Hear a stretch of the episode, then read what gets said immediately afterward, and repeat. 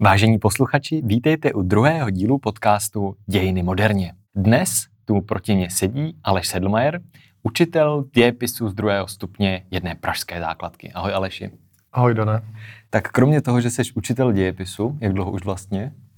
Tak konkrétně učitel dějepisu jsem, myslím, teďka nějak šestým, sedmým rokem. Přesně to sám nevím teda. to nepočítám. No a plus teda ještě učím francouzštinu. Tak jsi zapojen do dějepisu plus a těch rolí tam máš víc, tak zkus popsat to své zapojení. Já bych řekl, že ty role jsou dvě, nebo takové ty hlavní dvě. První a asi ta důležitější, podstatnější, je, že jsem vlastně v obsahovém týmu a nějakým způsobem jsem se podílel na přípravě těch lekcí. Nějaké lekce jsem připravoval, komentoval jsem nějaké lekce. A ta druhá je, že jsem vlastně uh, regionálním garantem pro jednu skupinu tady Presku, právě učitelů dějepisu, kteří jsou do projektu zapojeni. Jak teda vzniká lekce do dějepisu plus? Teď už víme, že se na tom podílí i učitelé, nejenom uh, akademici, historici, didaktici. Tak vzniká velmi těžce a dlouho.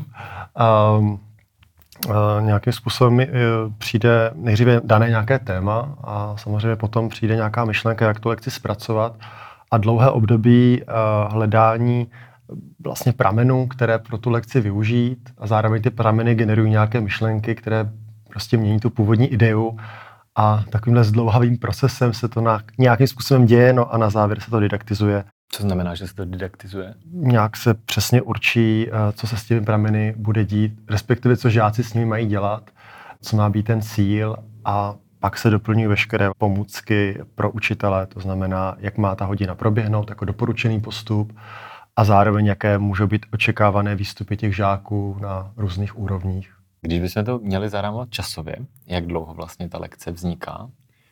Já jsem tušil, že se asi zeptáš na ten přesný čas. Já to nejsem nemusíš, schop... nemusíš vůbec říkat přesně. Jo, já asi to nejsem schopen říct. To, to jako nějaký čas to trvá uh, pár dnů, může to být týdny, nejde to odhadnout. Přijde nějaká myšlenka, pak se to může, musí odložit, aby to trošku zrálo, pak přijde nějaký komentář kolegů, tak se to trošku poupraví, takže já bych řekl, že několik týdnů. Ta myšlenka směřovala k tomu zjistit, jestli je to tak, že si tu lekci někdo vymyslí a pošle se do éteru a ti učitelé odučí, nebo je to podstatně propracovanější? Jo, určitě já bych řekl, že právě tím, že zaprvé člověk to sám musí nějak promyslet, Mojí výhodou je to, že učím, takže samozřejmě vždycky přemýšlím nad tím, jak to pak konkrétně všechno bude vypadat v té hodině a co žáci třeba zvládnou lehce, co bude obtížnější a jak tomu třeba předejít nebo jak pomoct. Pak jsou tam ty komentáře kolegů, kteří připravují jiné lekce. No a pak samozřejmě tím, že učím, tak mám možnost si ty své lekce, které připravuju, taky otestovat na žácích, takže to je velká výhoda. A ta druhá role, kterou jsi říkal, tak je garant. A my v prvním díle s Jardou Pinkasem jsme se bavili o tom, jak fungují učitelské komunity.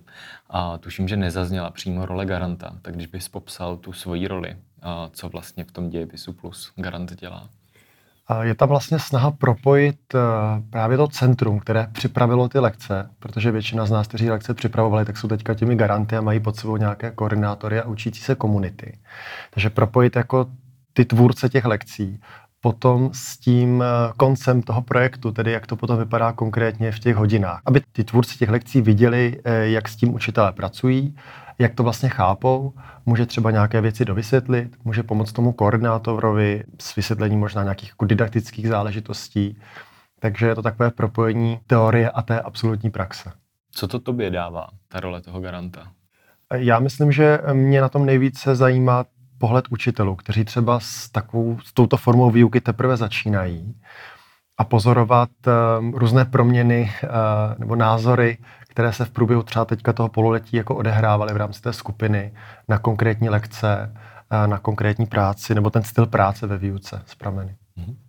Díky moc. My jsme slibovali, že každý díl bude věnovaný jedné konkrétní lekci a ty si sem jednu z těch lekcí přines, tak jaká to je?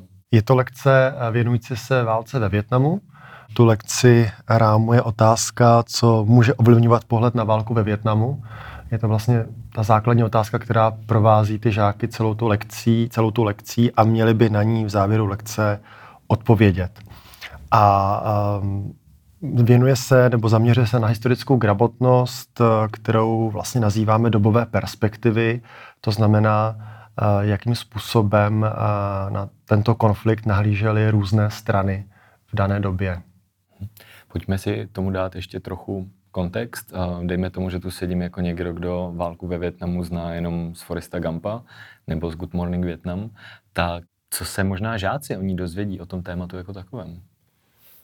Myslím si, hodně záleží uh, asi na učiteli, samozřejmě jak to, jak to pojme. Ty prameny jsou hodně zaměřeny uh, spíše na osobní zkušenost lidí s válkou ve Větnamu, ale každá ta lekce sebou také nese nějaký uh, krátký kontextualizační text, a který velice stručně schrnuje pouze daný fenomén, takže zde žáci poznají nebo se dozví, že se jedná o problematiku nějaké bývalé kolonie francouzské Indočíny, jím rozdělení a vlastně promítnutí konfliktu bipolárního světa a studené války právě do konfliktu eh, ve Větnamu. Když bych se na to podíval jako ten konzervativní člověk, který tam chce mít ten odstavec 2 v učebnici s těmi daty a daty jmény. Ten tady je. Ten, to je právě ten kontextualizační text, který je a myslím si, že uh, možná když se s tím učitele, když zmínil někdo konzervativní, kdo si na to podívá a nemá s tím zkušenost a vyžaduje právě nějaký takovýto text, tak si myslím, že každá ta lekce něco takového nabídne. Že to nemusí být takovéto lámání přes koleno, teďka to musí být všechno jinak. Myslím, že učitel, které, který tyto lekce nezná, tak v nich najde něco známého. Dostal jsem se teď k té lekci, mám ji na stole nebo v počítači a připravuju se na tu hodinu. Pojďme projít celým tím procesem. Já si myslím, že co na tom projektu mám moc rád, a to není jako můj vymysl, já jsem pouze plnil nějaké požadavky, které byly, je, že ta lekce je opravdu kompletně připravená. To znamená, pokud do toho nechci dávat nějakou extrémně velkou vlastní invenci, tak můžu si vzít mat, připravené materiály, vlastně pracovní list, který je určen žákům, a potom eh, metodickou pomůcku sám pro sebe, eh, kde mám napsáno, co je vlastně cílem té lekce, a pak eh, i časové rozfázování klasické hodiny 45-minutové s tím, že vím, co mám dělat já, co v té situaci budou dělat žáci, co se může přihodit. A kdyby se mě na něco zeptali k jednotlivým pramenům, tak těm pramenům mám ještě komentáře, takže se o nich dozvím dopředu trošku něco víc. No a potom, když mi žáci dají své výsledky své práce, tak na základě právě hm, té připravené pomůcky můžu jejich práci porovnat s nějakými třemi očekávanými úrovni, úrovněmi a říct si, jak se ta lekce povedla nebo ne. Proč tam máme vlastně ty tři úrovně? Pokud se učitel rozhodne učit z prameny a zaměřit se na rozvoj historické gramotnosti, tak samozřejmě je to něco zcela nového. Už to není o tom, že se má naučit určitý počet právě dat a jmén, eh, nebo příčina následků, eh, nebo něco nakreslit do mapy, kde se co stalo tak vlastně ty výstupy jsou založené na práci s těmi prameny a ty výstupy můžou být hodně různé, protože každý žák může dojít nějaké jiné úrovně a může využít, akcentovat různý pramen a různý pohled. A bylo jasné, že je potřeba učitelům také ukázat, eh, jak takový výsledek může nakonec vypadat, takže si dovedli představit, k čemu vlastně mají směřovat v té hodině. A potom jim se snažíme nabídnout ukázku toho, jak by to bylo možné hodnotit. To znamená, my jsme určili vždycky nějakou základní úroveň, potom střední a nakonec pokročilou. Takže v tom případě, pokud byste třeba učitel nakonec rozhodl to i známkovat, tak si myslím, že může použít tady ty tři úrovně a pak si rozhodnout, jakou známku, jaké úrovně přidělí. Co bych jako žák stojí hodině, kde půjdeme touhle lekcí, co bych zažil, nebo co by naši posluchači zažili? Tak konkrétně tady ta válka, nebo ta lekce, která se věnuje válce ve Větnamu, začíná historilabovým cvičením. To jsme nezmínili v prvním díle, co je historie. Historilab je aplikace věnující se právě práci s prameny, jejich analýzou, také se zaměřuje právě na historickou gramotnost. Takže konkrétně v této lekci žáci pracují s fotografií uh, Napalm Girl, nějakým způsobem odhalují, jak tato fotografie, případně manipulace s touto fotografií mohla pozměnit pohled na válku ve Větnamu a potom na to navazuje vlastně práce v hodině, kdy se otevře ta badatelská otázka, takže žáci od začátku vědí vlastně, kam mají směřovat. A konkrétně v této lekci jsou jim předloženy prameny, jsou rozděleni do skupin, malých skupin po dvou až třech žácích pročítají jednotlivé prameny a vytváří něco, co bych nazval jako pojmově myšlenkovou mapou, kde se snaží vlastně pomocí této mapy odpovídat na tu otázku, hledat ty příčiny. Jo, co všechno může ten pohled na tu válku ve Větnamu ovlivňovat. Což jim nabídne právě ten pestrý soubor pramenů. Můžeme si ukázat nebo přečíst nějaký ten pramen? Obrázky úplně do podcastu nedostaneme. Ale... Je, to, je, to, je, tady, je tady k dispozici šest zdrojů, šest pramenů, dvě z toho jsou fotografie, také jenom krátce řeknu, jedna fotografie ukazuje protest ve Spojených státech proti válce ve Větnamu a druhá fotografie naopak ukazuje protest nebo demonstraci pro podporu vojáků amerických eh, ve Větnamu. Ale pak tady máme pohledy i z Větnamu, máme tady vzpomínky například lidí, kteří se války ve Větnamu účastnili, a bych ilustroval trošku tu pestrost nebo těch pohledů, protože jsem mluvil o tom, že ta lekce je zaměřená na historickou gramotnost a aspekt tedy dobové perspektivy, tak uh, máme tu dvě vzpomínky z Větnamu a jedna akcentuje potřebu tedy boje proti Spojeným státům americkým, aby byla zachráněna tedy ta větnamská vlast a druhý naopak akcentuje jakousi humanitu, lidskost, setkání vlastně jedné Větnamky s americkým vojákem a snahu si vzájemně pomoci. Můžeme si přečíst? Uh, asi můžeme. Jako první můžeme přečíst vzpomínku paní Panty Sang na období války ve Větnamu. Její muž eh, bojoval v severovětnamské armádě a podílel se na obraně jeho Čiminovy stezky u kambočských hranic. Tady ten komentář, který jsem řekl, tak vlastně částečně už čtu, to žáci mají k dispozici. A samotná citace. Byli jsme chudí a vždy velmi hladoví, protože nikdy nebylo dost rýže pro mě a moje malé děti. Jedním z nejtěžších okamžiků mého života bylo, když jsem musela jít na pole poté, co se narodilo moje dítě. Ale neměla jsem na výběr. Nechtěla jsem to svému muži říct, tak jsem mu napsala pozbuzující dopisy, aby zůstal ve válce a bojoval. Naše země byla mnohem důležitější. Tady máme vlastně ukázku toho, jak je taková silný, silný okamžik, jako rodinný, osobní. V podstatě v pohledu této ženy nebyl tak podstatný jako právě boj proti jím protivníkům. A druhá vzpomínka je paní Trantin Ton, která také sloužila v severovětnamské armádě, ale eh, zanechala trošku jinou vzpomínku. Den, který si pamatuji nejtíživěji, byl ten, kdy jsme našli sestřeleného amerického pilota. Viděla jsem, že ztratil botu, tak jsem si sundala svou a obula mu ji. Pak jsem vytáhla kapesník a setřela mu krev z obličeje. Soucítila jsem s ním, protože byl prostě jen dalším člověkem, který nechtěl být v této válce stejně jako já. Poté pilot řekl mojí jednotce, abychom se schovali, protože na cestě je záchranný vrtulník a mohli by nás zastřelit. Ale vrtulník nikdy nepřiletěl a pilota zajali naši vojáci. Silný prameny. Ano, opravdu jakoby různé perspektivy a, a, a různé pohledy kdy se nám trošku rozstřelí ten jednostranný, možná černobílý pohled na válku, kdy je někdo vítěz a poražený, kdy je někdo dobrý, někdo špatný. A hlavně na, právě na ty důvody, proč možná tu válku vnímáme uh, z různých úhlů pohledu. Nebo jakoukoliv historickou událost. Je to určitě větší zážitek pro žáka, než jenom si říct tehdy a tehdy Jan Žižka dobil tohle a tohle město a podobně. Žáci dostanou tyhle prameny, já tady vidím celkem šest, jestli ano, se šest, nepletu, šest. zdrojů. A co teda s tím dál dělají, když si to přečtou? Šest pramenů je poměrně hodně na 45 minut, aby žáci dokázali dobře zpracovat. Takže v tomto případě si vyberou tři zdroje. Samozřejmě pokud vznikne skupina, která je zdatná, tak může další zdroje potom přibírat, pokud má čas. Tady bych zmínil takovou maličkost právě jako určitou míru diferenciace. No, pokud prostě žáci zvládnou tři zdroje a zvládnou je dobře, tak to stačí a pokud mají žáci potřebu a cítí, že zvládnou více zdrojů, můžou více zdrojů, takže to trošku vychází vstříc i e, prostě rozdílnosti e, v té třídě. A jak jsem říkal, zpracovávají nějakou pojmově myšlenkovou mapu, to znamená, vyberou si zdroj a snaží se analyzovat, kdo je autorem toho zdroje, jaký měl vztah k válce ve Větnamu, jakou tam měl roli, co v té vzpomínce říká, jak se k té válce ve Větnamu může asi podle té vzpomínky vztahovat. A potom si trošku ty věci na něj kouknout z stupu, co tedy ten jeho pohled z těchto věcí, které si oni zanalizují, může to, ten pohled na válku ve Větnamu ovlivňovat. A tím, že ty zdroje jsou opravdu pestré, no tak eh, vznikne takový plastický obraz mnoha různých aspektů, které můžou tu dobovou perspektivu směřovat. Co si z toho ten žák na konci odnese? K čemu to bude?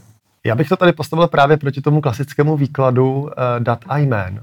Protože pokud bychom vzali válku ve Větnamu jako výkladovou hodinu, případně nějakým jiným způsobem, ale by, to založené na tom výkladu, a, nebo nějaké představy e, jenom průběhu té války, tak e, se vlastně nedotkne e, té podstaty té lekce v projektu Dějepisu Plus, což je jejím cílem a to je historická gramotnost. My ty gramotnosti definujeme celkem čtyři a jedna z nich je právě dobová perspektiva. Jaký jsou ty ostatní? Ta uh, další se věnuje příčinám a následkům, další potom se věnuje vztahu k minulosti a poslední se věnuje trvání a změně. Historickou gramotnost asi nemůžeme rozvinout na nějakém jednostranném výkladu pouhých fakt historických, ale právě tím, že ukážeme různé pohledy samotných aktérů dané historické události. Jak to probíhalo v té tvojí hodině? Já jsem tady tu lekci zkoušel celkem se třemi třídami a ve všech ta lekce probíhala velmi podobně. Myslím si, že to, co tam může nastat, nebo mě to nastalo vždycky v těch třech hodinách, třech třídách, že žáci trošku podcení kvalitu té analýzy pramené a jdou na kvantitu. To znamená, že chtějí stihnout všech šest pramenů a pak se nedostanou trošku jako do podstaty těch pramenů, tak tam je dobré, aby učitel právě zasáhl. To jsem možná neřekl, jo. není to o tom, že by učitel zadal úkol a odešel nebo si sedl, ale pořád pro ty žáky tam je přítomen a právě tam nějaký supportivní přístup a zároveň neustála trošku jako kontrola a podpora v tom, aby ta analýza probíhala co možná nejdůkladněji, aby si všímali vlastně detailů. Pojďme do konkrétné, jak má ta analýza probíhat, tedy třeba u některého z těch pramenů. Já dám, o, jasně, konkrétní příklad, který jsem vystal, tak žáci napsali zdroj 4 a udělali k tomu další bublinu, nesouhlasí s válkou ve Větnamu. A, a šli dál. A já jsem potřeboval... Což byla ta paní, která nazývala botu. To ano, ano, bylo přesně tak. A já jsem říkal, tak ještě si tady napište, ta paní, jako k jaké straně patřila podle vás. Potom, jaká byla její role. Že vám tady prostě chybí několik informací, tak zkuste doplnit. Tak žáci něco doplnili a šli zase dál. Tak jsem se musel zase opět vrátit. A říkal jsem, tak teďka se podívejte opravdu pečlivě na ten text a zkuste eh, říct, co nám tam vlastně sděluje, jak se na tu válku kouká. Zkuste si tam klidně napsat třeba pro začátek jenom nějaké emoce, možná vám to pomůže a lépe pochopit její pohled. To řekněme tak nějak zvládli a potom je to podstatné říct tedy, jako vyextrahovat z toho, co ten její pohled ovlivnilo. To, že je Větnamka, nebo to, že zažila právě tuto příhodu s americkým vojákem, nebo co nám tam v tom pramenu prozrazil o svém vztahu, o své perspektivě na válku ve Větnamu. Takže žáci potřebují určitě velkou podporu v analýze těch pramenů. Jaký byly pak ty výstupy na konci? Nebo možná i hodnocení žáků. Ty jsi zmínil vlastně, že ten učitel dostane do ruky něco, čím se může řídit pak v tom hodnocení. Jak to dopadlo? Konkrétně tady, já bych řekl Gaussová křivka. Možná to vysvětli. Uh, nejvíc žáků skončila v té střední úrovni, to znamená, dokázali určitým způsobem zmínit více aspektů nebo prvků, které mohou ovlivňovat uh, válku ve Větnamu a dokázali se opřít o ty zdroje. To si myslím, že je docela nejtěžší věc. Žáci někdy chtějí uh, říct svůj názor, ale neopřou se o žádné zdroje. A uh, to je podstata právě této práce. A tito žáci skončili v té základní úrovni, ale těch bylo méně. A v té pokročilé úrovni bylo nejméně žáků, já bych, myslím, řekl, že celkem možná tak jako tři, čtyři žáci. A, a ještě to šlo jistě vylepšit. Co, co, si, co si představit, že je ten výstup pak v té pokročilé úrovni? Jak, jak to vypadalo? Jako přitáhnout si to nějak? Já můžu možná přečíst, eh, co vlastně v té metodice máme napsáno. Tak pokročilá úroveň eh, jako charakteristika té odpovědi by měla být uh, tato. Žáci během závěrečné diskuze zmíní velké množství různých aspektů, které mohou ovlivňovat pohled na válku ve Větnamu a které vychází z práce se zdroji. Žáci umí tyto aspekty ilustrovat na konkrétních zdrojích a konkrétní aspekty schrnují pod obecnější pojmy. Takže můžou tady zmiňovat například emoce, strach a úzko ze ztráty a smrti proti například fanatismu a můžou říct, týká se to zdrojů 2 a 3 a 6. Může to ovlivňovat ideologie, víra, propaganda, osobní hodnoty, což je například ve zdrojích 2, 4, 6 nebo vliv médií, informovanost o konfliktu, veřejné mínění, což se objevilo ve zdrojích 1, 5 takže to je tím způsobem, že vlastně jako vydefinují nějaké konkrétní věci, dokážou je třeba i zobecnit a dokážou říct, odkud je získali. Že to není pouze jejich nějaká domněnka. To skoro zní, že by se vlastně v dějepise dala učit i čtenářská gramotnost. Já bych eh, řekl, že ano, ono to s tím souvisí.